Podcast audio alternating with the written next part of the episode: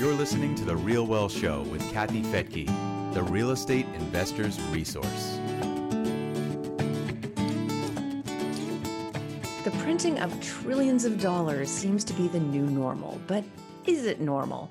And who will pay back all this money? And can it be paid back? I'm Kathy Fetke, and welcome to The Real Wealth Show. These are questions that few people want to ask, and even fewer people know how to answer, except for one guy who we're having back on the show. Peter Schiff is an economist, financial broker-dealer, author, frequent guest on national news, and host of the Peter Schiff Show podcast. He's the chief economist and global strategist of Euro Pacific Capital, chairman of Schiff Gold, and founder of Euro Pacific Asset Management and Euro Pacific Bank. And he's here with us again on The Real Wealth Show. So, Peter, welcome back. Oh, thanks for welcoming me back to The Real Wealth Show. You look very tan and healthy, so I guess uh, wherever you're living is working for you. Yeah, well, I think the camera makes me a little red, but uh, I'm in Puerto Rico, so it's a great place to be. So. Yeah, for many reasons, many reasons, uh, which we could talk about in a bit. But first, I know we've talked about for the past ten years, uh, concerns about uh, the money supply and where is this headed and how are we going to get out of it? What are your thoughts today, given uh, what's happened in twenty twenty? Well, you know, it's hard to even keep track of the money supply now officially because the Federal Reserve isn't reporting about it as often as they were.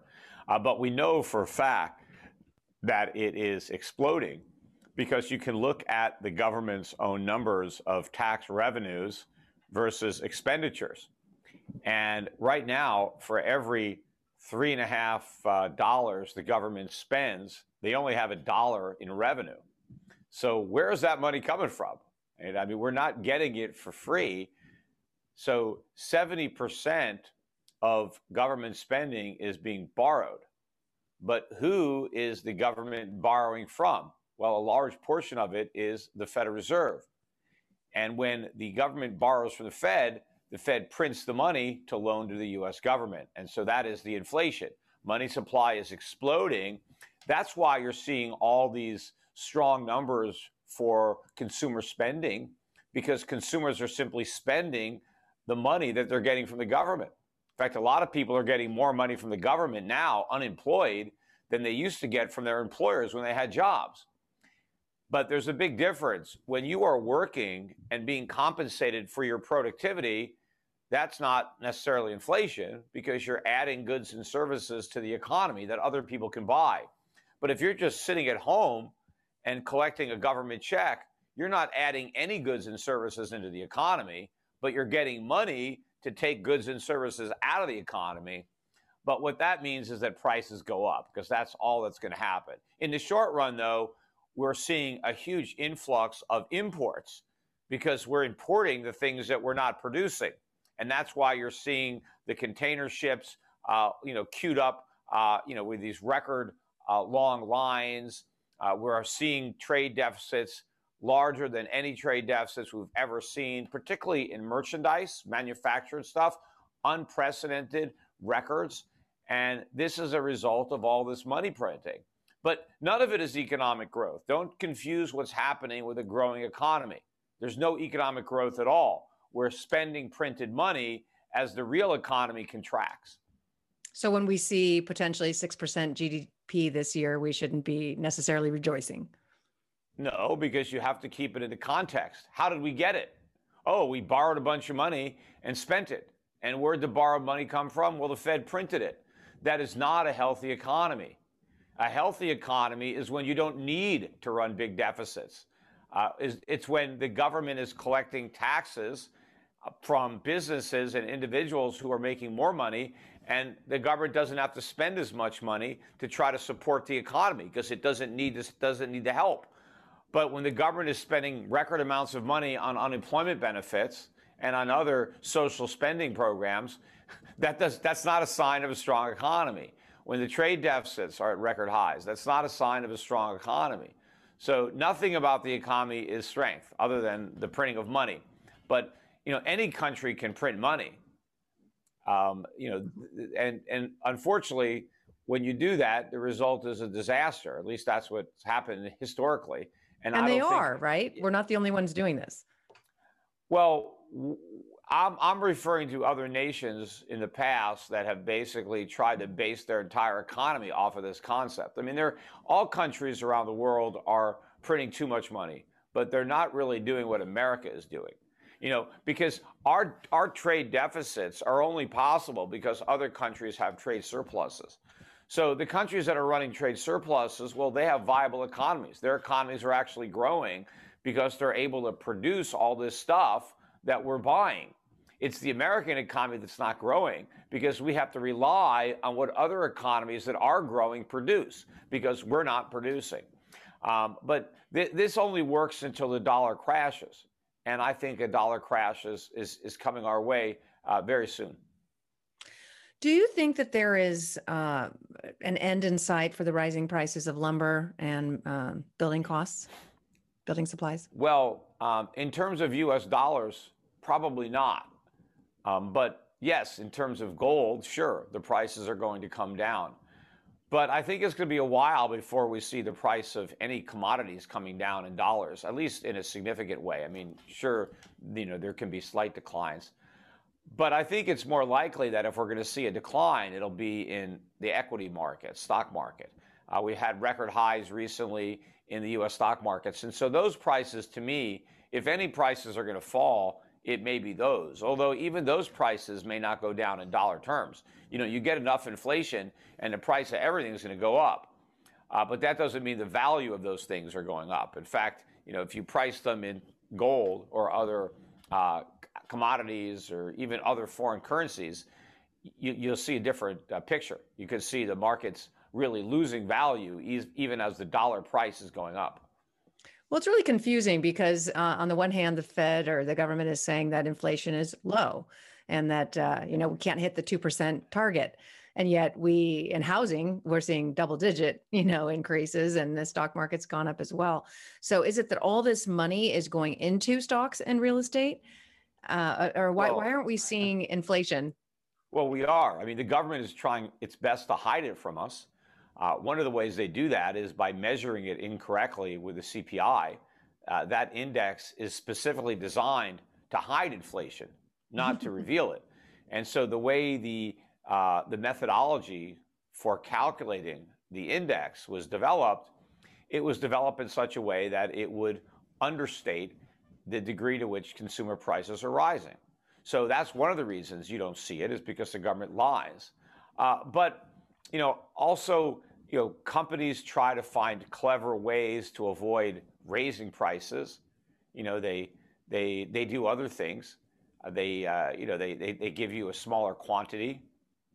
Uh, you know, they they substitute uh, lower quality ingredients. Look, my son just is flying to Puerto Rico today, and he told me that his suitcase was um, uh, six pounds overweight, and so in addition to the thirty-five dollars that he paid to check the bag, it was an extra one hundred fifty dollars for the overweight fee.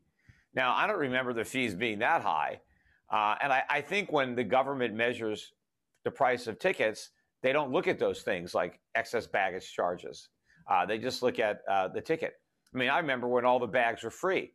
And uh, now they charge you for checking bags. So, you know, that's probably not included in, in the C P I because they probably just look at the ticket price and they don't adjust from the fact that, well, now you don't get baggage. In fact, you don't even get a meal. If you're traveling in coach, you don't get anything. You don't get a pillow. You don't get a blanket.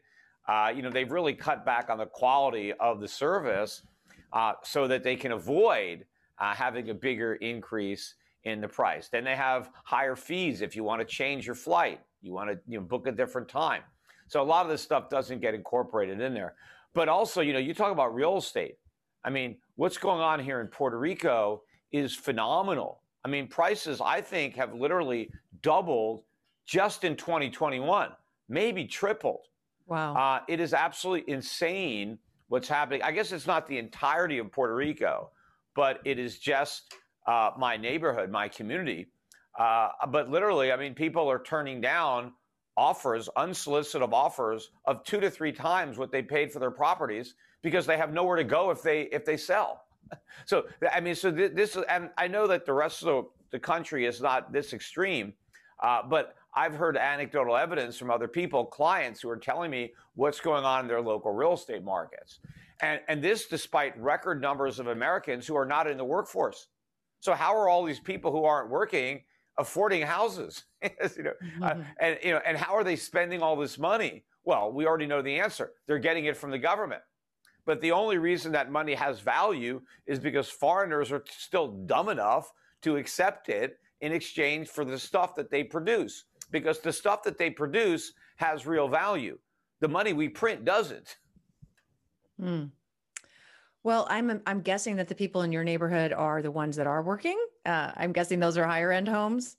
They, yeah, they are. It's a high end neighborhood, and and basically all the offers are for all cash. Wow. You know, it's like I'll, I'll I'll pay you cash tomorrow. You know, it's like there's no there's no financing. In fact, I don't even think banks would lend this kind of crazy money because mm-hmm. I don't know how they would appraise the homes high enough to justify the loans, but.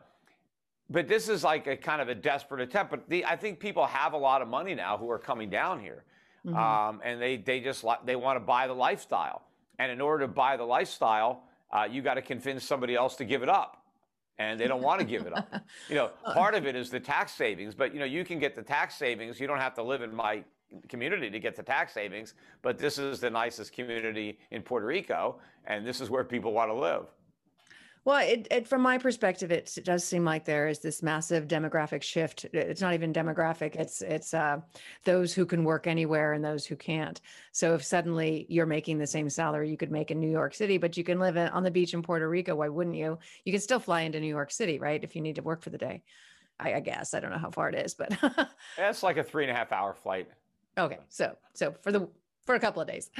Um, all right. Well, you know, you and I, mostly you, have been talking about uh, this impending crash, and it hasn't come. Uh, and so, will it come, or is this more scare tactic? And I'm not saying you're it's a scare tactic. It's you know legitimately true that this doesn't make sense, but can they keep doing it?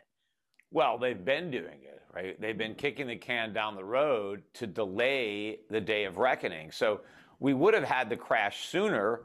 Had the government not done that, had the Federal Reserve uh, pursued a more responsible policy, uh, we would have already had the crash that I was warning about. Now you're going to say, well, isn't it their job to prevent those crashes? Well, not if the prevention makes the inevitable crash even worse. That's not their job. They're not the job is to help delay a day of reckoning if all they do is succeed in making that day much worse. Because we have a lot more to reckon with, because the only way they're able to delay it is by making the underlying problems worse, right? Mm-hmm. It's like an individual has a lot of debt, and instead of going bankrupt, they borrow more money. But now they have even bigger debt, so now it's an even bigger bankruptcy. Uh, but the fact that they were able to delay bankruptcy because they found another credit card that they haven't maxed out yet, you know, that's not solving the problem. That's making the problem worse. Um, and the question is, how much longer can they succeed in doing this? And given the enormity of the problem now that has been created as a result of their successful, you know, successfully postponing this day of reckoning, I, I just can't imagine that there's a lot more we could do before mm-hmm. the whole crash happens. So, I, you know, at this point, I would be surprised if we made it to the end, which is what, twenty-eight twenty-four. Uh, without the crash, you know, and, and the crash starts in the dollar and then works its way throughout the rest of the economy. You know, I, I feel like we had this conversation ten years ago when we were scratching our heads saying, wow, this is a lot of money that they're printing. This is trillions of dollars. Here we are ten years later going, wow, this is a lot of money. This is trillions more. Uh, are we, ten years from now, we're going to be saying, wow, how did, how, how are they still doing this? I mean, uh, you know, at what point does it? Well, I mean, so ten years ago, they were doing trillion dollar deficits. They hit trillion dollars. Well, now we're doing like four, four trillion dollar deficits. So if we continue to do that for another ten years, we'd have to be running sixteen trillion dollar annual deficits. Um, there is simply no possible way that it could ever get to that path. And the reality is the current trajectory is necessary to sustain this bubble. And, and so that's how you know that it's some, it has to pop along the way because the numbers that would be required to sustain it grow so large that it is impossible. Like if you have a drug habit and you keep taking more and more drugs, and it's like, well, I keep building up a tolerance, so I need more drugs and more drugs and more drugs. Well, at some point, there is an amount of drugs that is lethal, and you'd have to say, well, I can't take that much because then you're going to die. And I think in order to stay on this trajectory, there is a lethal amount of debt that just kills the economy. And somewhere between where we are now, four trillion dollars a year and sixteen trillion dollars, we're going to hit that point. Mm-hmm. And, you know, I would think it'd be closer to four trillion dollars than sixteen trillion dollars.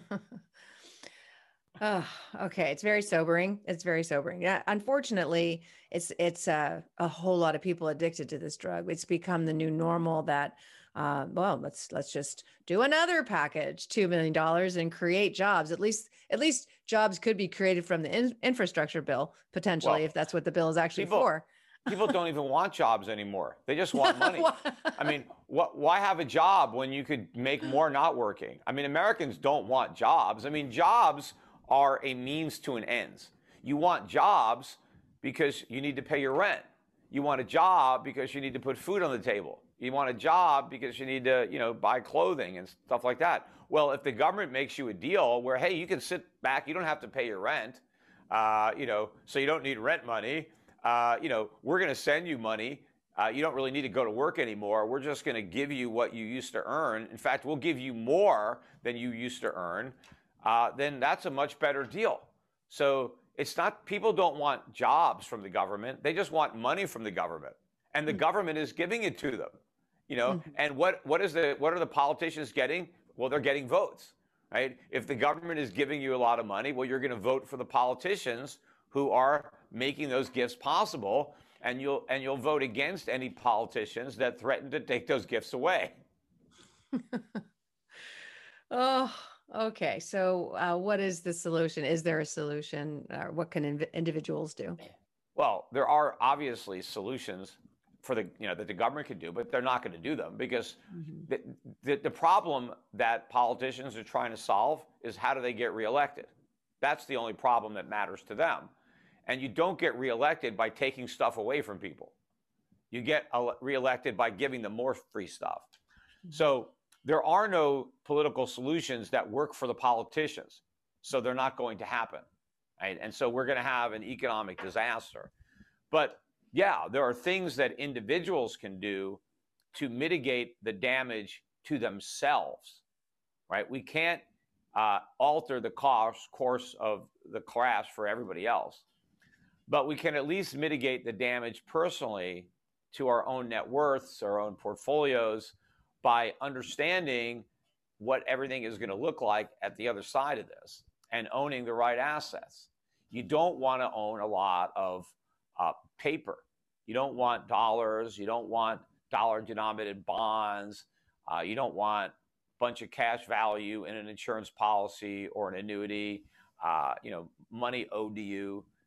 Um, you know, if you win the lottery, you know, you want the lump sum. Don't take the payout over twenty years because it probably won't have much value. So you got to get out of those claims to paper, and you got to, you know, construct what I'm doing for clients. I'm buying foreign assets. I'm buying businesses uh, through publicly traded stocks that pay very good dividends in countries that I think are going to come out of this on top, that are going to be the winners uh, in this big transfer of purchasing power internationally from the U S abroad. I want to own resources, uh, uh, uh, resources and, you know, natural resources, commodities that are going to benefit from all the inflation, the money printing, the, com- the countries that have a lot of these resources in abundance, companies that are owning the resources and producing them, harvesting them, you know, exploring for them. Uh, I, I like the emerging markets. I think the emerging consumers are going to come out of this uh, way ahead. Uh, I think their currencies are going to go up, and they're going to start buying a lot more as Americans start buying a lot less. So you want to have a lot of exposure to the emerging markets, uh, those economies, precious metals, uh, mining stocks in particular um, are buying a lot there. And, I, you know, people who are buying real estate, I mean, yeah, if you get real estate in the suburbs, in the country, particularly if you can, you know, have, a, you know, some land that you can farm, you know, farmland, I think, is going to be particularly lucrative. Uh, but I know that, yeah, there's going to be a big migration for lots of reasons, out of the big cities, out of the New Yorks and uh, San Franciscos and L A and Chicago and Boston and Philadelphia and all these big cities that have high taxes, high crime. And now all of a sudden, you don't have to be there to work at your job. You can work from home. There are so many reasons to get, to get the hell out of Dodge. And so there's a lot of downward pressure on those urban Uh, um, you know, properties, but a lot more people build, uh, uh, uh, bidding or competing for other properties. And as you mentioned, the construction costs are going to go way up to build new homes, right? They already the lumber, are. the copper, even the labor. Because again, you got to convince somebody to work. Well, they don't want to work. They want to stay home and collect unemployment. So it's going to be a lot, it costs a lot of money to build a new home. Uh, that means the homes that are already there have an advantage in that you don't have to build them. You just have to maintain them. Mm-hmm. Yeah, I've noticed uh, just based on some travels that there's parts of Canada, certainly parts of Europe, um, Asia, where real estate is quite a bit more expensive than in the U S. And, and I, I'm guessing that's why we have a lot of foreign investors. But I mean, you're still, we're still finding, we're actually able to build new homes in Florida for under two hundred thousand dollars for a house. And we're still- Probably not for long. Not for long. No, not for long. That's why our investors are flocking to them. They know that prices are going up every, every day. Uh, yeah. But, um, and we can still find properties in emerging markets in the U S that are, that are in the one hundred thousand dollars range. I, I mean, that's kind of rare in some of these other countries. Mm. So it seems like that is a that is a way to sort of buy commodities in a way, because you've got you've got things that have value versus the the cra crashing dollar. Right, and then of course for a lot of people, you know, prices are going to get so high that people can't buy, so there may be a better pool of renters yeah. that you can get as as as tenants, assuming that they can keep paying their rent. So when you say the dollar will crash, what, what do you mean by that? Do you mean just lose value, lose value internationally? I mean, what, what do you mean by well, that? Well, both. I mean, it's going to lose value internationally and domestically, but you'll see the decline first when you compare the dollar to other currencies. You'll see that decline in the exchange rate. But all currencies are going to be losing value together, even as the dollar loses more value than other currencies. So I think the absolute loss of purchasing power for the dollar will exceed its loss as far as its exchange rate with other fiat currencies, meaning that the dollar's exchange rate with gold, right? I think there you're going to see a much bigger decline than, for example, the euro. So gold is going to get much more expensive than the euro will in, to buy with the dollar. But they're both going to get more expensive, as will a number of other currencies around the world, because we are just printing more, and our economy is more, you know, screwed up. It, it, it's more unsustainable in the way it's been structured over the years uh, to, you know, benefit from the reserve status of the dollar, where we could just run on these perpetual trade deficits and budget deficits, and we've become dependent on that to a degree that exceeds uh, anything in any other country. And so the dollar is going to be hit harder, and therefore the average American will feel this uh, you know, to a much greater degree than will you know, Europeans or you know, Asians or other people who, who, whose economies are not this screwed up and this dependent on, on exporting their currency and importing everything else. Yeah, it just seems like there's two camps. There's There's this divide that's only going to get bigger in America, where people who do have those assets that inflate are going to probably probably do well, whereas those who don't and are forced to rent and watching rents go up and the price of goods go up, and they don't have anything that goes up with it, you know, that inflates with it. If they don't have the gold, they don't have the stocks or the mm-hmm. or the real estate or you know the, the investments that you suggested, and and that's really my concern is. As that divide gets bigger, there's more anger, more, yep. more uh, yeah, and disruption. There's more of them than there are of us. And that is a problem when they can outvote us. And so there may be people that think they're doing good because they're escaping the infl inflation tax, which is what inflation is, a tax. And it falls hardest on those that can least afford to pay it, poor and middle-class uh, Americans. Uh, but if you think you've escaped it, or maybe even benefited from it because you own real assets, well, what if they come after you with a wealth tax? You know, as unconstitutional as that may be, uh, it could happen. Or confiscatory income taxes, because the, the wider that wealth gap grows, the more pressure there is to close it with confiscation and redistribution. Even though the wealth gap itself is being widened by government policy. It's not some fault of capitalism, right, or a failure of capitalism. It's a failure to have capitalism that is responsible. I mean, of course, you're always going to have a degree of wealth disparity, and that's a good thing, because people get rich by inventing things and increasing production of goods and services, by satisfying the needs and desires of consumers. And, you know, we're not all equal. We're not equal in our ability. We're not equal in our drive or our ambition. And so there are going to be some people that, you know, are better at improving the lives of others than, than some people. And those people deserve to get richer. They contribute more and they deserve more. So you're going to have uh, inequality, but that inequality is a price that we pay for prosperity. We have a lot more prosperity when we have uh, inequality. If we make everybody equal, well, we're just going to be equally poor. And, and what's good about that? Why do we want to make other people poorer if we make ourselves poorer in the process? But the degree that we have today of inequality, the extremes that we have today, are not the result of, you know, what I just talked about. This is the result of government manipulation of interest rates and money supply and all this stuff that is allowing people to get rich by doing nothing but sitting on their assets, right? These are not, and speculating and borrowing money from the Fed and taking that money and buying stuff and just letting it go up, right? So this is not the type of wealth creation that lifts all boats, because we're not really creating wealth. We're just marking up the prices of the wealth that's there.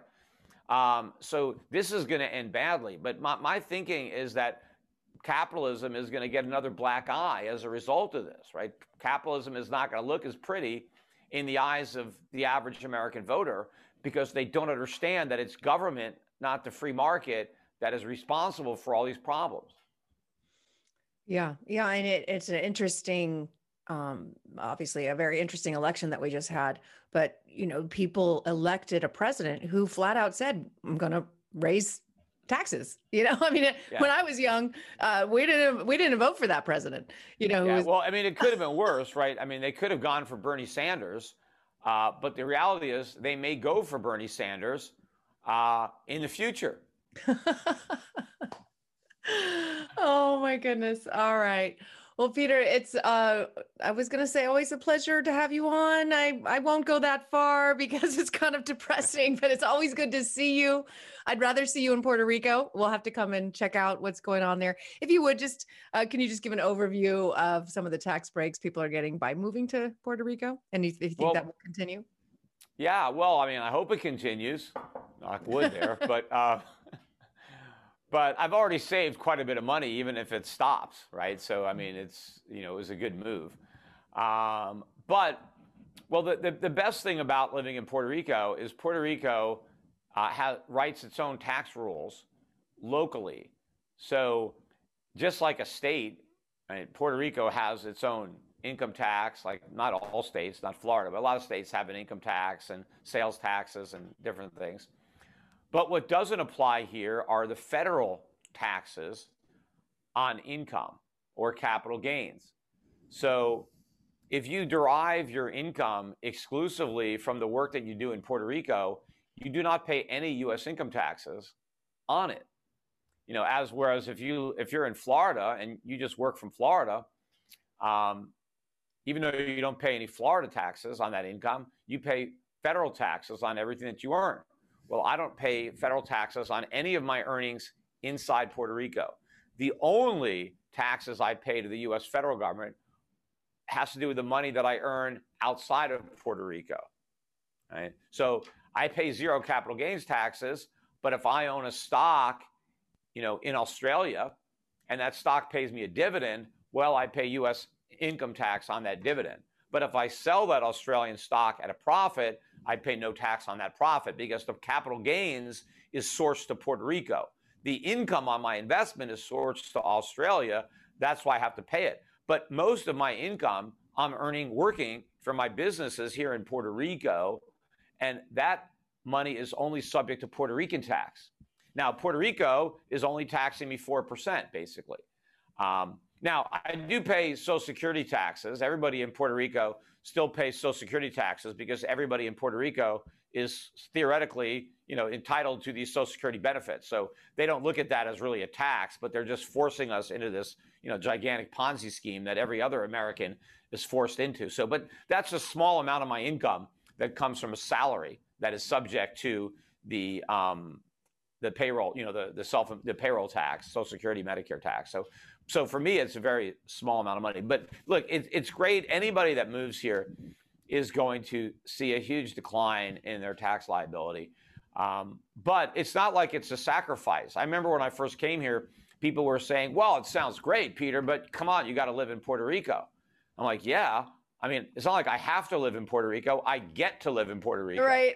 I mean, that's why I said, why do you think people are paying triple what for home prices here? Yeah. Because the lifestyle is amazing. The people are amazing, the community, the weather. It's a great place to live. Okay. Thank you so much, Peter. It's always All right. Great to My pleasure. You. And thank you for joining me here on The Real Wealth Show. You can go to real wealth show dot com for more support, more webinars, more education, and referrals to different teams across the country who can help you find cash flowing rental property, and also property that is not only cash flowing, but seems to be going up in value as the dollar devalues. And you can check that out at real wealth show dot com.